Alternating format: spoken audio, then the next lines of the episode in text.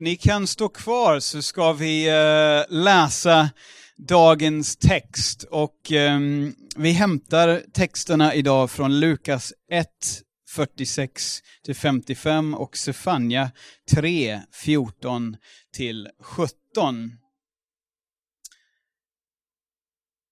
Då sa Maria, min själ prisar Herrens storhet, min ande jublar över Gud, min frälsare.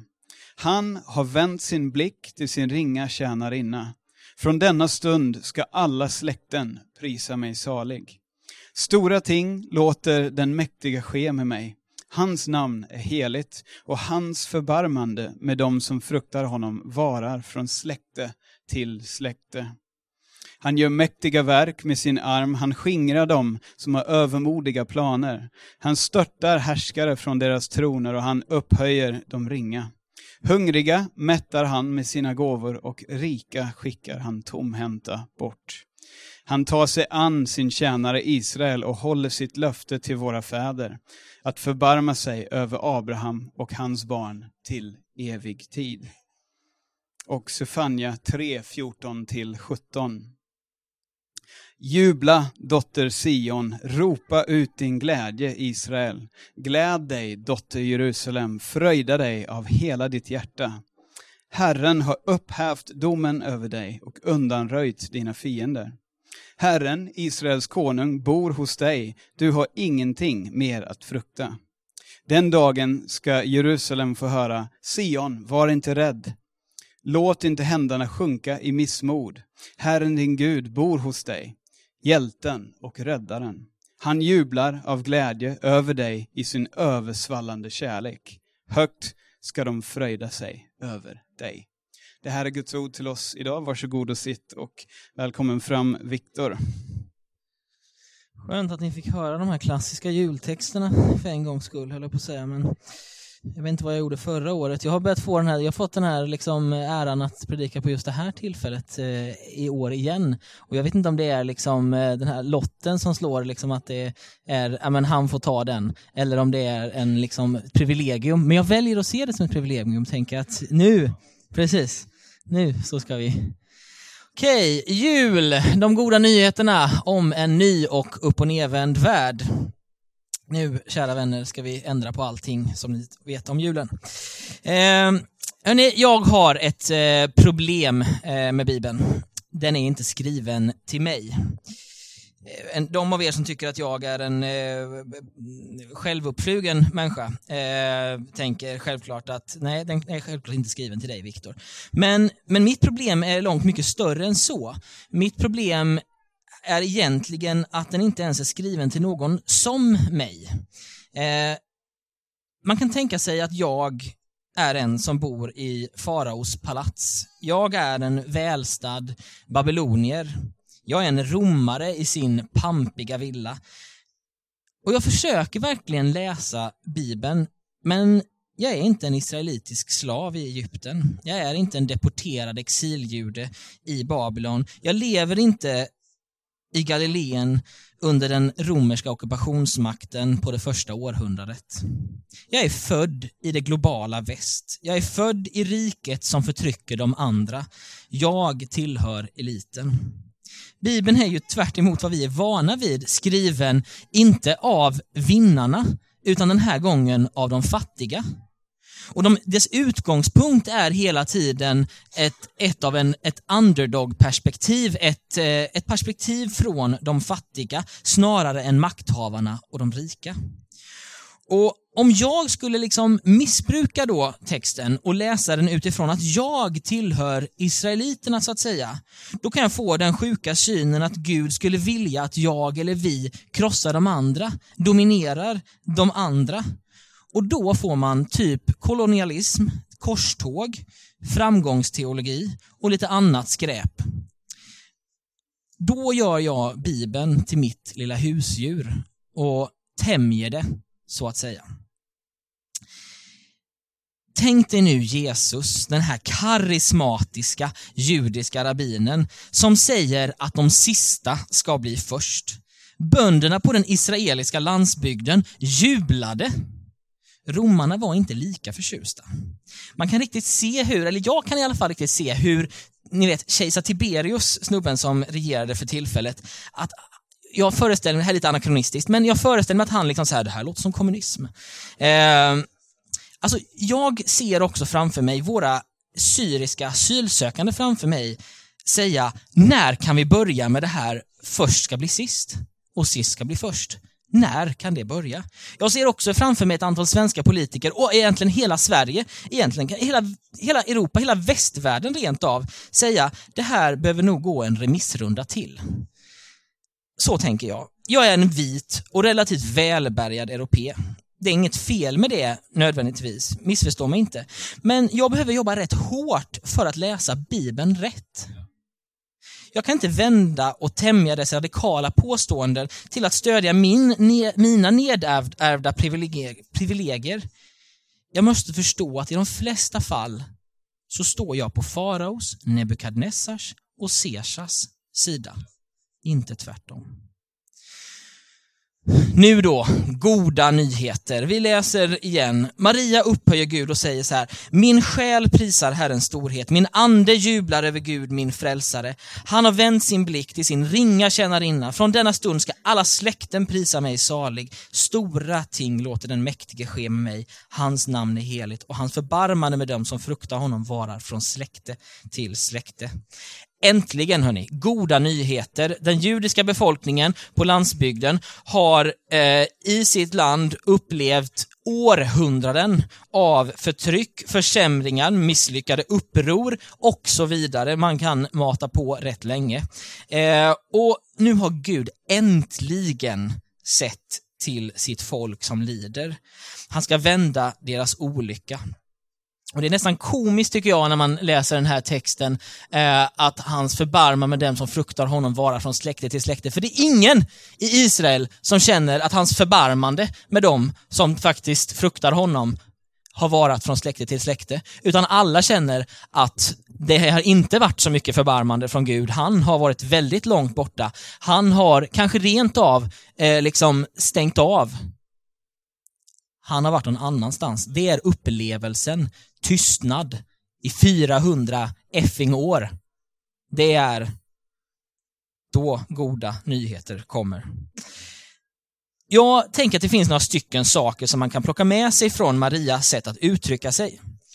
Eh, hon är en enkel och ödmjuk människa. Det ska visa sig senare idag att det är kanske en av de viktigaste sakerna i det här. Maria är också en slags bild för folket. Alltså Gud har vänt sig till sin ringa tjänarinna Maria, men han har också vänt sig till sitt, sin ringa tjänare Israel, det här judiska folket. Och märk väl att Gud har vänt sig till. Eh, det är ju någonting uppfattningen måste ju på något sätt ha varit, han har varit frånvarande, han har inte varit tillvänd oss eh, på ett tag. Det måste varit känslan. Och Sen säger Gud att han ska upphöja Maria och folket till en position av förundran. Och det är inte säkert på att någon hade kunnat vågat hoppas på, på den här 14-15-åriga lilla tjejen, att, de, att hon ska liksom bli upphöjd och, och liksom att folk ska, ska förundra sig eller eh, vad exakt, eh, prisa mig salig, eh, är ju liksom texten här. Det är inte säkert på att de hade tänkt, och det hade inte Israel i det här läget hade nog kanske inte heller tänkt det. Det var rätt så länge sedan David hade haft sitt stormaktsrike. Det var rätt länge sedan man var stor och, och väldig. Lite, alltså, vi svenskar kan lite känna in den här känslan tror jag. Det är inte många av oss som tänker på sådär jätteofta hur stort Sverige en gång var. Vi, har inte, vi liksom reflekterar inte särskilt ofta liksom över att vi var liksom en major player som, som liksom slogs med ryssen på riktigt. Idag är det mer så här vi hoppas att man inte trycker på knappen för då skiter det sig. Eh, så liksom. Eh, men, men liksom, det fanns en tid då Sverige var så stort och mäktigt. Och den, jag tror att den är lite så här parallell till den här. Alltså Israel sitter inte och tänker så här, åh, vi har varit så väldiga, utan man, eh, man är rätt ringa och man är en Guds tjänare och man känner sig förtryckt. Det var nog ingen som hade vågat hoppas på att man då ska bli upphöjd till en position av förundran av alla släkten ska prisa mig salig. Det är en upp och nervänd värld helt enkelt, som det vi läser om.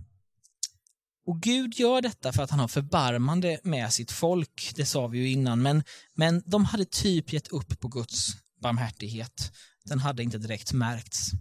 Och när Jesus, eh, eh, ja det är ju Jesus i och för sig, men när Maria och Josef, det är de två jag tänker på, eh, föräldrarna i det hela. Eh, när de upplever den här första julen så är det ingen tvekan om vad som är på gång att hända efter de har liksom upplevt de här grejerna. Gud har sett nu, äntligen sett i sitt folks böner, hur de är förtryckta av den romerska staten, hur de saknar frihet och som det har talats så mycket sen kring liksom Davids tid. Och på samma sätt som Gud hörde de här israelerna, äh, israeliternas rop i deras egyptiska fångenskap, så har nu Gud hört det judiska folkets rop i deras ockupationsläge. Och så, så berättas det om den här Jesus genom eh, texterna som vi inte liksom läser idag, om att han, han är nästan som en kombination av de här tre giganterna Mose, Abraham och David.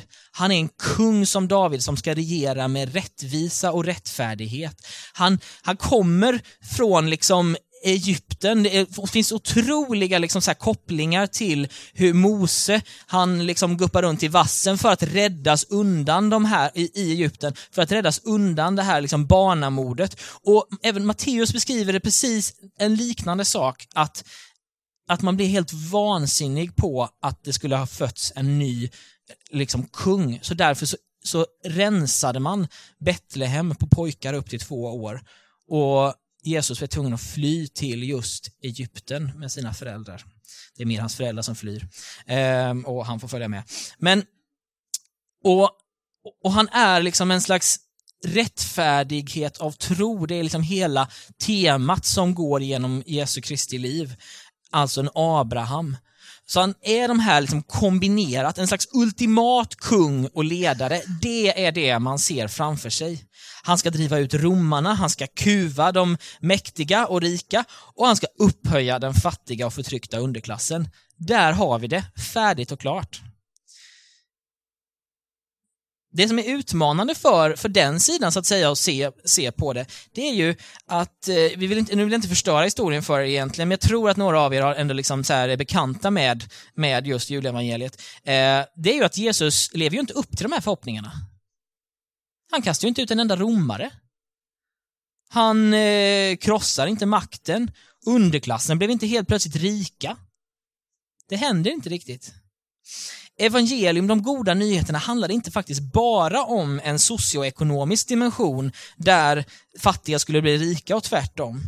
Men ändå gjorde Jesus något som är än större än det här.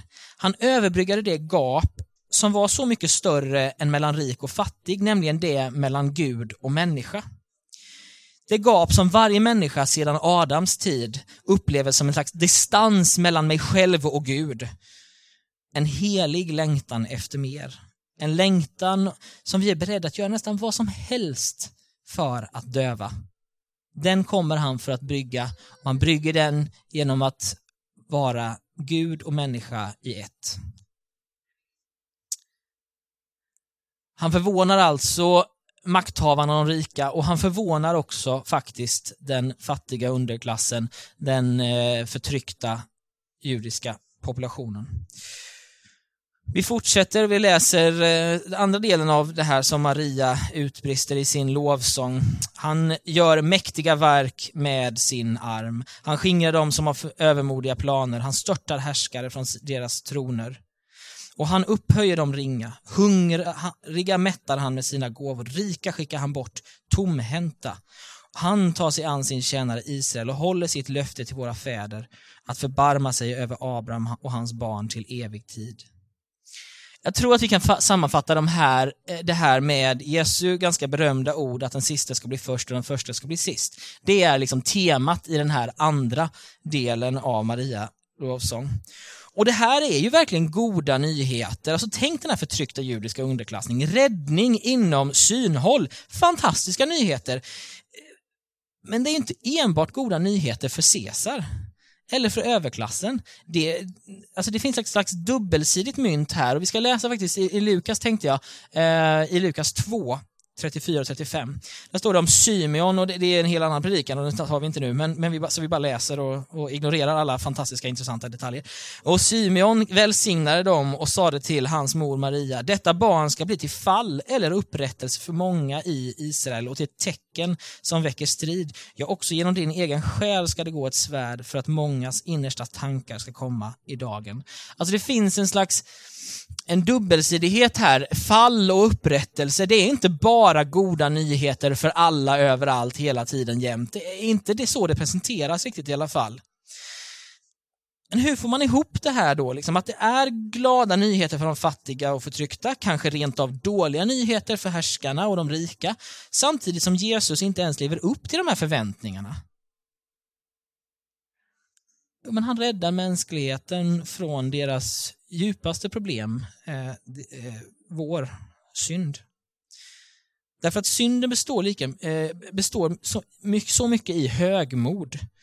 Eh, och högmod är nära, väldigt nära sammankopplat med rikedom. Eh, det ska vi vara medvetna om. Och bort från vändheten från varandra den består, där är också synden otroligt, alltså det är den som, alltså djävulens namn på, på grekiska är ju liksom diabolos, alltså den som kastar isär, diaballos heter det, alltså den som kastar sönder, den som tar, tar sär saker. Alltså den som gör att vi är bortvända från varandra. Så när Jesus kommer så, så gör han det liksom för att, att mänskligheten helt plötsligt igen ska kunna bli gudstillvänd eh, och inte leva i den här liksom eh, flykten som vi har gjort sen, ända sedan Adams tid när han blev utkastad från Edens lustgård tillsammans med Eva. Eh, och den här bortvändheten från varandra, den, den, ökar ju liksom bokstavligt talat när man har pengar, eh, liksom mer pengar, när man har liksom större hus, när man har mer makt. Jag tror att ni märker det själva, alltså när man, ju mer pengar man har, desto längre bort är det till de här människorna som inte har så mycket pengar. Ju större man bor, desto större distans kan man skapa mellan varandra. Och ju mer makt man har, desto längre blir det mellan de människor som faktiskt har röstat den här makten till, liksom, i en demokrati. Det är längre från politikerna till makten. Och det märks ju i en loka lokalpolitiskt kan man vara ganska nära, men ju längre upp man kommer på ett, en nation, då är det rätt långt borta från mig till Stefan Löfven. Eller kanske än värre från en mexikanare, illegal mexikanare i södra USA till presidenten. Det är rätt långa distanser. Eh, och jag tror att det är därför Jesus säger att det är lättare att bli räddad som fattig än som rik. Det är lättare som ett barn än som en vuxen. Jag tror att det är för att, för att det, det, det, händer någonting med oss när vi får pengar, när vi får makt, när vi får inflytande. Det händer någonting med oss när vi växer upp, när vi inte längre är naiva, enkla, kärleksfulla som barn utan vi blir mer och mer korrumperade av oss själva och vår egen synd.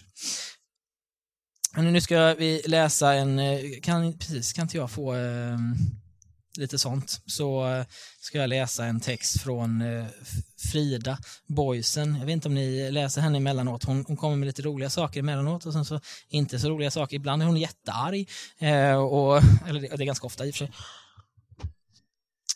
Ehm, den här träffade mig. Eh, jag ska försöka lyckas med det här nu. I år, det här är från eh, Expressen 9 december. I år kommer julevangeliet att få en speciell betydelse för många av oss som bara gästar kyrkan just den, här, den, här, den där enda gången per år. För historien som berättats i årtusenden om en familj på flykt med en havande kvinna som inte får rum någonstans är mer aktuell än någonsin. När jag sitter där på julottan brukar jag tänka att det är en vidrig historia, osannolik att man inte skulle låta en gravid kvinna få komma in i sitt hem om hon inte hade någonstans att bo. Vilken människa skulle göra så? Så har jag tänkt i alla år. Plötsligt, år 2015, blev frågan otäckt aktuell. Hela Europa kommer denna jul att fyllas med kyrkor där kvinnor, män, präster och kanske till och med ett och annat barn kommer att berätta om julevangeliet. Hela Europa kommer berätta historien om den havande Maria och Josef, som inte fick någonstans att bo. Vi kommer att berätta historien i ett Europa med taggtrådstängsel och gränspoliser. Ett Europa där barn flyter i land döda. Ett vid en vidrigt kall värld otäckare än någonsin. Och så läser vi den här texten igen från Stefania. Jubla dotter Sion, ropa ut din glädje Israel. Gläd dig dotter Jerusalem, fröjda dig av hela ditt hjärta. Herren har upphävt domen över dig och undanröjt dina fiender. Herren Israels konung bor hos dig, du har inget mer att frukta. Den dagen ska Jerusalem få höra Sion, var inte rädda, låt inte händerna sjunka i missmod. Herren din Gud bor hos dig, hjälten och räddaren. Han jublar av glädje över dig i sin översvallande kärlek. Högt ska de fröjda sig över dig. Känner ni de här brutala kontrasterna? Hur vår jul ser ut och hur Gud beskriver dess intåg genom profeten Sefania två och ett halvt tusen år tidigare. Det är som att de här orden jubla, glädja sig, fröjda sig, sätter i sig i halsen. Som om de inte var skrivna till oss. Och kanske är de inte i, någon, i en bemärkelse inte skrivna till oss. Kanske är julens budskap mer glada nyheter för den som lever i mörker, fattigdom och utanförskap. Ett löfte om att världen är i omdaning. Snart ska inte de rika förtrycka mer. Snart ska Gud ändra spelplanen. För ett par veckor sedan råkade en, eh, förlåt att jag skrattar, men den här, den här är rolig tycker jag personligen. Råkade en politiker i Texas uttrycka sig lite o, eh, olyckligt. En syrisk familj sökte asyl i USA och försöker bosätta sig i eh, Texas. Och en politiker säger då, eh, vi får väl upp det här någonstans. Vi är för upptagna med julen för att hinna tänka på en familj från Mellanöstern som inte har någonstans att bo över natten. Eh, och, och, och, det är ju liksom helt absurt, ni förstår ju. Det, och det är det här jag menar, liksom den här brutala krocken av liksom vår värld, vår tanke om jul och allt det här härliga och julens de facto budskap. Vänner, jag tror att vår uppgift inte nödvändigtvis är att den här julen bara ta emot de goda nyheterna, utan också bli och ge de goda nyheterna. Jag tror att vår uppgift består i att vi som kanske är först, så att säga, i världen, skulle göra oss själva till sist. Kanske ska vi skänka lika mycket till andra som vi köper julklappar för. Kanske ska vi ta dagens avsnitt av julkalendern Tusen år till julafton som inspiration och inte bara ge till varandra utan också till andra. Jag förutsätter att ni har sett den eftersom att jag har förstått det som att den passar oss vuxna lite bättre än barn. Men oavsett, den är ganska underhållande tycker jag personligen. Eh, så. Kanske ska vi bjuda in någon som inte brukar fira jul med oss. Kanske ska du bara så enkelt som min fru Klara föreslog att årets julklappslek skulle inhandlas på second hand för en bråkdel av den summa som det brukar vara, eh, men framförallt så att det kan gå till något gott.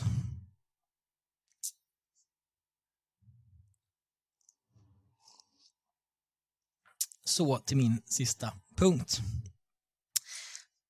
Nu när julen står inför dörren så finns det liksom en uppenbar risk att vi ser jul som ett tillfälle att äta och dricka gott, att ge varandra gåvor och umgås med vänner och familj.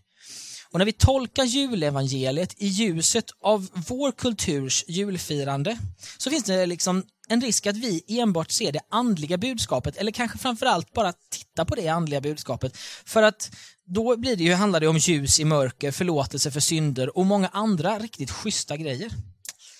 Men Jesus föds ju inte liksom mellan himmel och halm, för, och närmare halm ska vi påpeka, eh, för att säkerställa konsumism, frosseri och familjeglädje. Det är ju inte kanske själva poängen. Julevangeliet är istället berättelsen om hur Gud bryter in i världen, inte via det kungliga och det storslagna, utan genom en judisk liten tonårsflicka som är skraj som tusan i Mellanöstern som lever under den romerska ockupationsmakten och tvingas fly till ett annat land undan maktens våld. Det är berättelsen om hur Gud väljer att bli människa för att alla människor ska ha en chans att välja honom. Så, och då kan jag undra i alla fall, vad ber Bibeln mig om egentligen? Självvald fattigdom? Inte nödvändigtvis. Men jag tror att Bibeln kallar mig och dig till djup ödmjukhet som visar sig i gästfrihet och givmildhet. Det är inget fel nödvändigtvis med att vara vit svensk man. Men jag gör banne mig bäst i att vara ödmjuk, gästfri och givmild. Annars finns en stor risk att jag tror att jag har förtjänat det här. Och varje gång som, som jag, jag själv kommer från, från liksom tydliga högerdragningar politiskt sett. Eh, och men varje gång som jag direkt tänker de här tankarna, ja, men fast de har inte varit med och betalat in till det här skattesystemet och eh, liksom alla de här eh, grejerna. Det håller inte ihop och allt vad det nu är som man vill tänka och som kom, kommer naturligt för en. Så tänker jag så här, nej men vilken rätt har jag till det då? Vad jag har gjort? Alltså, ja, jag har liksom eh, har hunnit jobba nu några år och betalat in skatt till det här systemet. Men jag ligger fortfarande på minuskontot om vi ska vara lite ärliga. Mina föräldrar har ju ändå fortfarande liksom fått schysst eh, liksom barnafödelsevård eh, eh, eh, liksom. Jag har fått massa barnbidrag, jag har fått massa studie och barn, ja, allt möjligt. Eh, vård. Eh, jag har, eh, jag har till och med liksom rest på, på statens pengar när jag liksom gjorde någon slags volontärtjänst. Jag har utbildat mig i över tre år eh, Eh, liksom på högskolenivå. Alltså, det, det, är liksom ganska långt kvar tills jag har betalat igen. Så jag kan inte riktigt säga att jag liksom förtjänar det här.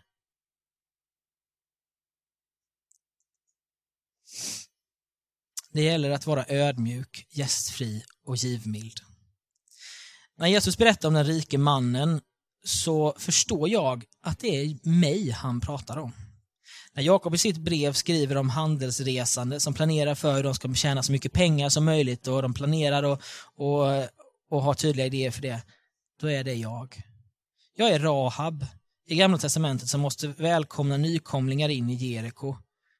Berättelsen finns i Andra Mosebok. I Jesu berättelse om den rike mannen och Lazarus, alltså inte den här Lazarus som man uppväcker, utan det finns en annan Lazarus som ligger och är fattig då är inte jag Lazarus, utan jag är den där rike mannen. Jag är inte Elia som i Gamla Testamentet i tro kallar ner eld från himmelen. Jag är typ mer den babyloniska kungen Nebukadnessar som behöver ödmjuka sig för att inte bli galen. När jag läser om Jesu mor Maria så slås jag över hennes ödmjukhet och givmildhet. Hon kanske inte ens behöver på ett sätt inte ens behöver lära sig det för att hon är född in i det. Hon är född in i det enkla, född in i det som är beroende av andra. Och Jag tänker ibland på liksom den sjuka priset det var för henne. Nu läste vi inte den texten idag, men det finns en annan text eh, som, som liksom eh, snurrar var tredje år, så att säga. Eh, där, där Maria säger att, att liksom, hur ska det här gå till? jag har inte varit med min man. Det är liksom hennes respons på att hon ska bli havande och det är liksom hennes oro. Jag hade varit oro, om, om jag hade varit hon, då hade jag varit orolig för vad alla andra skulle tycka och tänka. Och jag tänker, jag tänker på det fortfarande. Alltså, hon, var ju, hon måste ju för evigt varit liksom den här, det var inte jätteblida ögon man såg på, på människor som liksom eh, inte hade gift sig först och eh, var liksom, hade den biten kirrad innan man skaffade barn hon, det, det hjälpte ju inte. Vi läser ju efterhand och tittar, oh vad fint, liksom så här bra. Helig ande kom in, hej och hå, allt är glatt och kul. Men den här stackars tonårsflickan, hon levde ju liksom förmodligen åtminstone halva sitt liv, om inte hela sitt liv, med människors åtlöje, skratt, spott, spe. I ödmjukhet, därför att hon visste, det finns ingen anledning för mig att berätta och säga så här, åh, det, så här var det och så här var det. Utan i ödmjukhet, Tjänar Gud, jag är din ringa tjänarinna. Jag gör så som du önskar. Jag kan säga att det är inte min första respons. Min första respons är what's in it for me? Hur ska, hur ska jag få ut något av det här? Det är, jag behöver lära mig av hennes ödmjukhet, givmildhet, gästfrihet. Vi behöver omprogrammeras, vänner. Djupast sett behöver vi räddning från oss själva, räddning från vår självupptagenhet, vår girighet och vår främlingsfientlighet. Ja, också du faktiskt. När vi nu går en jul till möte som verkar bli varmare än på länge klimatmässigt, eh, men kallare än på länge rent humant. Låt oss vara Guds goda nyheter till människor i deras utsatthet, hur den än må se ut. Låt oss låt vår ödmjukhet fördjupas. Så att vi aldrig någonsin ser ner på människor, aldrig behandlar dem som om de vore för mindre. Alltid behandla människor med värdighet.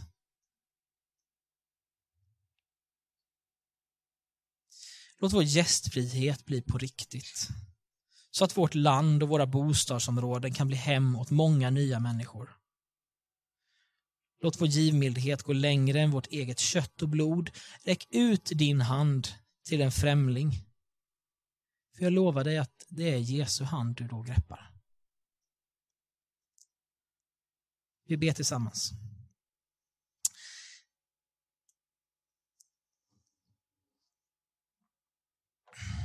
Gud, vi som bor i palats och slott, vi behöver inte räddning från förtryck. Vi behöver räddning från att förtrycka. Tack för att du kommer till oss som ett barn trots att vi inte förtjänar dig. Vi ber för världen och för vårt land. Må ditt ljus lysa i det här kompakta mörkret. Låt oss få vara ditt ljus genom gästfrihet, givmildhet, ödmjukhet. Kom Herre, kom. Jag ber dig att du skulle lysa genom våra olika sammanhang den här julen. När vi på olika sätt får en chans att eh, räcka ut en hjälpande hand till den som behöver, bjuda in till ett julfirande för människor som aldrig någonsin skulle bli bjudna till ett sådant. Låt oss, Gud, få vara en del av dina goda nyheter. Vi förstår att vi till viss del inte behöver så goda nyheter i, men vi vet att vi kan vara det. Vi tackar dig också för de goda nyheter det innebär även för oss att du föds. Därför att du sammanlänkar oss med vår skapare. Du överbryggar det som så länge varit brustet mellan människa och Gud. Tack Jesus för allt som du gjort. Kom till oss den här julen. Berör oss, lär oss, omdana oss, omvandla oss. Låt oss förstå de goda nyheterna om den här världen, den här nya upp och nedvända världen som du berättar om. Vi ber så i Guds Faderns och Sonens och i den helige Andes namn. Amen.